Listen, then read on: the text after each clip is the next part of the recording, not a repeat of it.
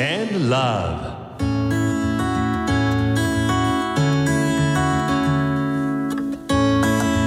サウナをこよなく愛する私豊沢ひとみが素晴らしきサウナの世界をご紹介するコーナーラブサウナ。このコーナーではサウナの魅力豆知識そして各地のさまざまなサウナとその周辺のカルチャーまでゆるりとお届けします。このコーナー先週からお送りしているんですが実はリスナーさんから質問がありました。サウナに入る時何やら帽子を頭にかぶっている人を見かけると。いろんな色や形のそれ。実はサウナハットというサウナグッズなんです。ということで今日はサウナ愛好家通称サウナーの人たちが使っているサウナハットについてお話しします。今日はサウナハットをテーマにするということで実は私朝8時の放送開始からずっとサウナハットかぶってます。後でねきっとあの番組のツイッターか何かにあのアップされると思いますので見てください。でそんなサウナハットとは何かと言いますと、まあ、名前の通りサウナ室内でかぶるハットのことです。今はいろんなデザインのものがあるので見た目にもとっても可愛いサウナグッズなんですが実はファッションとしてではなくてちゃんと意味があって使っているんです。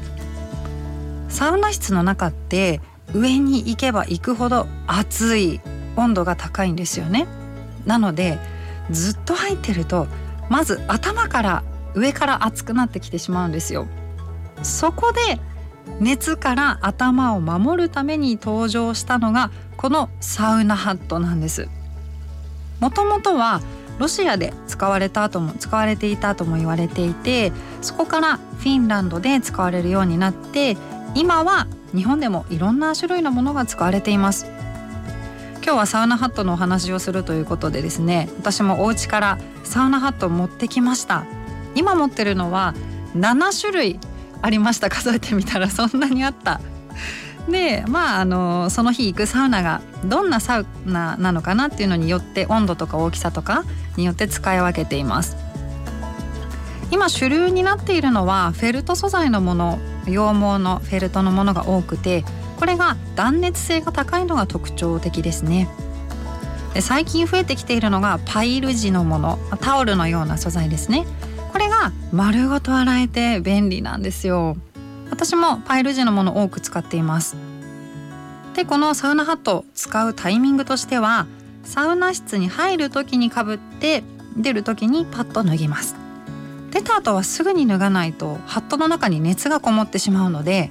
水風呂に入る時とか休憩する時はさっと脱いだ方がいいですね。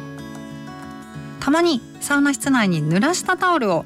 頭に巻いている方もいると思うんですけど頭を守るという意味では同じです。私もサウナハット持っていかない日は頭に濡らしたタオル巻きながらサウナ室で座ってます。で最近だと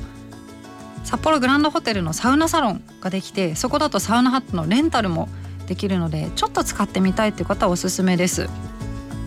サウナハットはサウナライフをより快適にするためのアイテムです。ぜひサウナに入る時サウナハット使ってみてください。さてそんなサウナをこよなく愛する私がお送りしているサウナ専門のテレビ番組があります。毎週水曜日午後9時54分から UHB 北海道文化放送で放送中のアンドサウナです。アンドサウナでもサウナハットをデザインしているのでよかったら見てみてください。そして先日放送されたアンドサウナの特番本日整えサウナ旅オリエンタルラジオの藤森さんとアルコピースのお二人と一緒にサウナ旅をしてきました。こちらもぜひご覧ください。